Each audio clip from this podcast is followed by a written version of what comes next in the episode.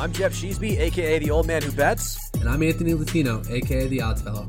And this is short term, high volatility investments, your one stop shop for sports betting and insights, no matter what season is in full swing. And now, let's cash some tickets. Happy Thursday, everybody. This is your latest edition of short term, high volatility investments, the podcast powered and brought to you by 137 p.m. Usually at my side on the other microphone is the old man who bets, Jeff Sheesby, but he is not here today. So we're going to give you a quick show, quick podcast edition, NBA playoff preview, a little look ahead of just what's to come, right? With the NBA playoffs uh, around the corner. I mean, truly is. Jeff and I always like to joke about this, and we say, you know, is it the best time of the year for sport? Is this the best weekend? I don't know. At some point, we're going to have to get a poll up and really get some, you know, of gambling Twitter and maybe some other platforms to weigh in and really decide what is the best time of year. But this is a good one, right? You are in the midst of April, spring, depending on where you live, hopefully coming in the Northeast. It doesn't want to kick that 30, 40, 50 degree weather. We got to get above 50 and we got to stay above 50. No more rain, just 50 plus, please. Bring out the sun, bring out the cold beers, the hot bets, the hot bets, the cold beers. That's what we need, right? So, but why is it a good time of year? Well, NBA playoffs, like I just mentioned, we're going to dive into that. You also have opening day today, Thursday, kicking off in the MLB. Unfortunately, the Yankees already delayed their game. Uh, so that opening day has moved to Friday. I'd be there, but instead, uh, I will not be there because Friday I can't attend. Had a little bit of a conflict. So I have to push that. But you got opening day in the MLB. You got the NBA playoffs around the corner, officially kicking off with the play in April 12th through 15th. We'll talk about that a little bit. You have the Masters this weekend, also kicking off today. Busy day for Thursday. Uh, so Thursday through Sunday, the Masters, Tiger Woods is playing. There's a lot to do, a lot to watch, a lot to look forward to. In addition to the NBA playoffs, you have the NHL playoffs uh, right around the corner as well. Um, they follow on that NBA schedule. So, you know, I have a lot to look forward to, a lot to view as a spectator. Uh, hopefully, maybe some in person live events, maybe some Nets or Knicks, uh, well, Nets rather, playoff games and uh, you know we'll see what happens. But for today's show, like I said, we want to get into the playoffs a little bit. This is what we call the way too early NBA playoff preview. Uh, doesn't feel that early, you know, because it's April 7th, right? And we're talking about a play in tournament that kicks off the 12th through the 15th. The wrinkle, the issue, the challenge is we don't necessarily know all of the matchups just yet, right? So strap in, get ready. We're going to have a little bit of fun. This is short term high volatility investments, again, powered by 1:37 p.m. And we are here to talk about the NBA playoffs. So, what we're going to cover, we are going to cover the landscape of the East and the West. We're going to talk about the schedule a little bit, like we mentioned. Uh, that kicks off April 12th for the plan. And then we're going to get into some interesting spots for me, at least look aheads that I'm, I'm thinking about, ways I might bet it. Uh, that'll kind of, you know, dovetail a little bit into how to cap handicap the postseason games, these seven game series, and a grueling playoff schedule that the NBA goes through. Um, that might include different resources I use, you know, how to look at regular season versus postseason data. Um, and, and then we'll close out with, like I said, maybe a couple of those interesting spots, those look aheads, those way too earlys. So let's have a little bit of fun. So, first with the landscape, um, landscape and schedule wise. So, the schedule still has a couple days left. I, I believe it goes through Sunday, um, which is April 10th. You have a gap on the 11th, and then that play in kicks off the 12th through the 15th. So the play in is really the fun wrinkle here. You know, we had our second. This is our second straight year of that play in tournament that the NBA has instituted, which I think is a nice little wrinkle to get more teams in the mix, more teams in the competitive balance. So instead of just seeding one through eight in the East and in the Western Conference to get 16 teams in, technically, uh, there's another two teams that are in the mix. So you're actually looking at 20 teams, uh, 10 in each conference, fighting for those uh, eight spots. So the play in, the way it works, and it'll take place April 12th through April 15th, like I mentioned. Uh, seven versus eight play each other. The winner gets in as the seventh seed, only has to win one game, one and done. So that's the advantage of being in that seven, eight top slot. Uh, obviously, if you're the seventh seed, you get home court you're the eighth, you're on the road, but can still get in with one victory. The 7 8 loser then will go a day later and play the winner of the 9 versus 10. So when you get into the ninth, 10th matchup, you're still in the mix, you're still in the hunt. still clinging to your playoff lives and your playoff hopes, the loser goes home. So the nine versus 10 spot, not the ideal one, you know, beneficial because you're still in the mix. You still have a shot. Uh, not ideal because you have to win two games. So any bets we've been talking about from a future standpoint, you know, to make the playoffs, to miss the playoffs, which I think Jeff had a few futures during one of our NBA second half shows uh, about missing and making the playoffs. I went a little bit more on the regular season win total train. Um, those bets mean you have to get through the play in, right? So a team could make the play in, lose the play in, and then you cash the miss the playoffs ticket. If they make the play in and win out, they get either the seventh or the eighth seed, like we talked about, then that bet cashes. So just one thing to keep in mind if you're sitting on any of those futures. Luckily for him, give a little shout out to the old man himself. He had the Lakers to miss the playoffs, and we don't even have to worry or think about that, which phases into the rest of this landscape conversation that I want to have because the Lakers are eliminated.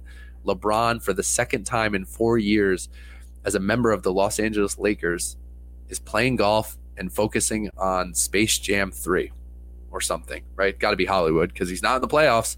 So he doesn't have to worry about that this June or that off season. So done. Not what we expected from an old Lakers team, but maybe what Jeff expected, right? He did bet Lakers to miss the playoffs, and that thing cashes with no sweat, no play in necessary, which uh, you love to see. So let's pivot. Uh, well, we'll start. We'll start in the West since I already mentioned the wonderful Lakers, and you know the teams that we're looking at in terms of clinching already, right, as of this podcast, are the Suns, Grizzlies, Warriors, and Mavs in that order, likely one through four. I don't think you're going to anticipate or see a ton of movement um, in those top four. I think they're pretty locked in. Where you could see a little bit of a slide is in the fifth and the sixth seed. And then obviously you get into the, you know, mess, organized chaos, a little bit of fun that is the play in tournament itself, right? So those top four, like I said, pretty locked in you know, Dallas could potentially get caught by Utah. Uh, I don't think it's going to happen. So then you're really looking at movement. Uh, Jazz, Nuggets right now five and six, and then seven, eight um, right now occupied by the Wolves and Clippers. Um, but you also have the Pelicans and the Spurs in the mix. I think the sad thing is for me in both the East and the West. We'll get into this a little bit. Is you don't really have any of these other teams on the bubble with two or three games left that can catch the play-in teams and make it interesting. So not a ton of shakeup between you know, seven through 10, and not a ton of risk that, you know, one through six might drop into that seventh spot, right? Um, but what that does give us is a little bit more visibility into some of the potential matchups, right? So I think here, like I mentioned, Wolves and Clippers uh, are likely going to be your seven, eight, and then your Pelicans and Spurs likely the nine, 10. Uh, Spurs have been playing better as of late, but I do like the Pelicans. I don't have a line. I think the Pelicans, and to me, um, you know, the Pelicans get out of that 9 10 matchup. I, I think the Wolves Clippers, I want to take Wolves. I want to take the young, scrappy Wolves. I know a lot of folks are high on them and what they've done this year. Um, it's hard to bet against some of the veteran presence and some of the streakiness of the Clippers, especially if there's this looming news and and opportunity that Kawhi Leonard, the Klaw himself, could actually come back. So we'll see. That's something to monitor, right? Gut reaction for me says the Wolves and Clippers probably get in. I think they are still much better and much healthier uh, than the Pelicans and Spurs. The Clippers are going to be a team I'll have my eye on if any of that Kawhi news does change. They did just get back PG three, uh, playing a little bit better as of late. And I just think the Pelicans and Spurs, although they've been streaky down the stretch, they passed the Lakers, which nobody really thought was going to happen. Uh, I still don't think see any of them sneaking into the top eight in the West. So I think Wolves Clippers probably get there, probably safe. The one I could see spoiling the party a little bit, maybe the Pelicans uh, with some of that CJ McCollum leadership. In the East, meanwhile, just again talking landscape a little bit before we dive into some of the other info and data and, and best practices. In the East, you have the Heat, Celtics, Bucks, and Sixers rounding out your top four. Uh, then you have the Raptors and the Bulls fighting for that five six spot. Again, similar to the West, you're really not going to anticipate and see a ton of movement uh, of any of those top four falling out of the top four. There's a big gap right now um, between the record for four and the record for five. I think it can still mathematically happen, but you have Toronto sitting at 46 and 33. And then those three teams that I mentioned, this is the interesting part for me, something to watch. The second through fourth seeds right now in the Eastern Conference, aka the Gauntlet, is the Boston Celtics at 49 and 30, who must hold tiebreakers over the Milwaukee Bucks, also 49 and 30, over the Philadelphia Sixers, your fourth seed, also 49 and 30. So with three games to go, including a head to head matchup between them, you do have these three teams vying for seeds two through four. What's interesting to me is do you get any gamesmanship down the stretch that these teams try to avoid Brooklyn, the winner, potential winner of one of the play in spots? And do you try to tempt the basketball gods into seeding and a matchup that works better for you? I don't know. I, I can't tell. I personally don't think Milwaukee is scared or terrified of anyone. They're the defending champs. They kind of roll right through these teams when they, uh, uh, you know, at least attempt to. Right? They they put their best guys out there. They're not resting anybody. Um, you know, just tend to take on that Giannis mentality. I think, and I don't see them falling into that position. Uh, Philly, I could, interestingly enough, especially after that embarrassment against the Nets in the regular season. But who knows, right? So, right now, the way it plays out, two through four, this could really shake up because the big thing that happens is Boston and Milwaukee play each other. So the other, you know, three squads, I think outside of Boston have a little bit of an easier schedule. Milwaukee head to head against Boston, at Detroit, at Cleveland. Um, Philadelphia at Toronto versus Indiana versus Detroit. Right, I could very much see a lot of these teams going two and one. Uh, so that head to head matchup may become the biggest key, and any other tank spot that pops up. But you got to be careful because these teams might not be playing for a ton down the stretch. So as you look at it over the weekend, and you're gambling on these games, you're betting on these games, always check to see the playoff implications, the seeding implications, because that may tell you a little bit even before the injury report of who might rest, who might, you know, maybe they suit up, maybe they're not on the injury report, but these guys get pulled early. You know, there shouldn't be a ton of scoreboard watching because there's only so much movement that can happen. But these three are one bunched up group to really watch, right? So who's going to be second, third, and fourth? And then that dictates a big thing, like I mentioned about the play in. You very much could have the Nets sliding into the seventh spot, which seemed unlikely even as early as two or three days ago. But I think with the continued slide from the Cleveland Cavaliers and uh, a kind of a surprise loss from the Hawks, you know, these teams have all shifted. So right now, Brooklyn is in the eighth spot. Cleveland's in the seventh spot, and Cleveland is a team moving in the wrong direction, uh, unfortunately. So if you told me that 7 8 matchup holds true and it's Brooklyn versus Cleveland, I can't really see a world in which Brooklyn does not get through to the seventh spot, which sets them up for a matchup against the two seed. Um, so that's going to be an interesting one to watch. I think the East is really fun just with those teams I mentioned. I mean, the top four alone are all, you know, bona fide playoff contenders. Um, you know, great odds uh, in terms of some of the futures markets. A lot of the favorites. Um, you know, teams that have been there in the past, good experience.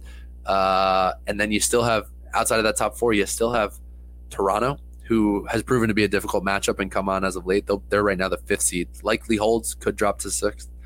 And then you still have the Nets lurking as that potential play. And you know, crazy thing about the Nets, seventh, eighth seed play in doesn't matter. Hasn't really scared away Vegas, which is usually pretty telling, at least interesting. I, I, think, you know, I personally, as a fan, would love to see them make a little bit of a run. I think it's going to be tough without Ben Simmons and without some of that defensive depth. But on offense, you can put them up against everybody, anybody in, in, in the half court. And what is telling that I wanted to mention is like, if you float over to DraftKings and look at the futures market, you know, those same nets that we talked about are I still had it here. Maybe not. Maybe I lost it. But I think they're third to win the win it all. So third to win the NF, NBA championship in terms of best odds um, at plus six hundred, uh, and second best odds only behind the Bucks to win the East at plus three twenty. So you're not getting a ton of value for a team that has to run all the way through the plane, right? So I think that's a good little segue, right? We talked a lot about the landscape. We talked a lot about what could move you know these are things to watch over the weekend as the last two or three games for these teams unfold and the seeding becomes el- evident. But you know, one thing about how to approach this in terms of capping the postseason, and this is a postseason that runs pretty lengthy, right? These are all seven game series. Once you get past the play-in, uh, beginning April 12th through 15th of the play-in, the start of the 2022 NBA playoffs, April 16th. You're going to continue all the way until June 2nd. The first game of the NBA Finals, and then that could go seven games and spread out over that first you know week and a half, two weeks of June. So to really start your summer off right with hopefully a great NBA Finals matchup. But one thing to keep in mind as you're handicapping this and thinking about this is, you know, for me, jumping into the futures odds or the series odds at this point generally isn't where the value is. The value is probably gone at this point unless you're taking a long shot. You know, any of those top three, four, five seeds. Um, and even like I said, they've adjusted on the Brooklyn's standpoint, right? You'd hope that if they were in the seven, eight or the nine, 10 and stuck in this play in, that you'd have some longer odds for them to either win it all or to win in the East. But sitting there to take the second or the third best odds in terms of favorite, which really means the worst odds on the board, right? Because they're the favorite. You're getting the least long term value for betting them. It's pointless right? You, you're going to have series and matchups here where Brooklyn has to go through the gauntlet and might not be favored in every series. They're obviously not going to be favored in every game. So you're almost betting it, better off betting it as you go. You know, like I said, unless you're taking a longer long shot, um, which I personally don't recommend and is something I usually don't get too far into. The time to bet these teams, the more value to bet these teams was earlier in the season. Could have been at the halfway point, could have even been a little bit earlier as this stuff was shaking out. That's always tough to do, right? So for me, I think you're better off looking game to game, maybe series to series, if you can get a little bit of an edge and a decent price, uh, versus tying up capital and units and you know your bankroll in a futures bet that doesn't have the longest odds that it should, maybe uh, for the gauntlet these teams need to go through. And you kind of take a step back at it and look at it that way, right? So some other things I look at just in terms of handicapping a postseason game. Um, so hopefully this is a good part of the podcast. If you know you're interested in diving in for the first time or you bet during the regular season or in the past but you haven't been successful in the postseason what else to do one thing i like to warn people on is does regular season matchup data matter do the lines in the regular season matter do the records do the matchups for these teams when they did go head to head because again remember if you're talking about the conferences these teams play each other usually four times, and then sometimes out of a division, it's it's three times in terms of a matchup. So there's a lot of familiarity there. But this is over the course of an 82 game season. So I say that last year a good example is the Knicks versus the Hawks. I think the Knicks swept the season series during last year's regular season, and then they ended up losing. Um, and some games weren't close early on. It was they lost that first round playoff series against the Hawks. If you looked at the season by season breakdown, the Hawks were a different team second half of the year after making a coaching move and a coaching change. They were playing better down the stretch. They had a tough matchup and a tough, tougher style of play than the way the Knicks style of play translated from regular season to postseason. So again, that was an instance where sure, the regular season mattered. It gives a team confidence. It could be telling on some of the stats, but it's not always going to be the case. I would never say, okay, that team swept the regular season or they won the regular season series 3-1, lock of the century, throw it down, mortgage play, 529 kids play on that specific, you know, playoff series and the same stuff to recur. It's just not the way these things break down, right? Part of the reason is you have coaching changes, you have roster changes that could be trade deadlines, uh, it could be injuries, um, things that shake up, guys getting back, guys getting healthier, uh, different style play, and you also just have teams that played differently throughout the year. Another good example of that this year if you look in the East, Chicago and Cleveland kind of come limping into this postseason. They're banged up. Evan Mobley hurt now. Don't know how long he's out for. Jarrett Allen out for an extended period of time with Cleveland. So these bigs, this interesting lineup that they had, these young studs who wanted to try hard and run hard and work hard on defense out of the gate, not in the lineup, not in the mix for Cleveland. They keep dropping. Chicago, similar, right? Um, slightly older squad, you know, a little bit more experience, still playing well, but clinging to a different pace than they had earlier in the year. I bet their second half wins total at under 50.5 that was adjusted. Um, and I think the best they can land at is 47 or 48 wins, you know, when you look at it on the, uh, the full scale. So that's a W. We'll take that. But then on the other side of the coin, if you flip over to the West, you have the Dallas Mavericks made a trade deadline move to unload Kristaps Porzingis, who many thought was the unicorn, right? The pride of the New York Knicks from a few years ago. Um, and Luka's kind of right hand man, co star, whatever way you want to look at it, and they just didn't work well. They didn't mesh well from a roster standpoint, from a matchup standpoint on both offense and defense.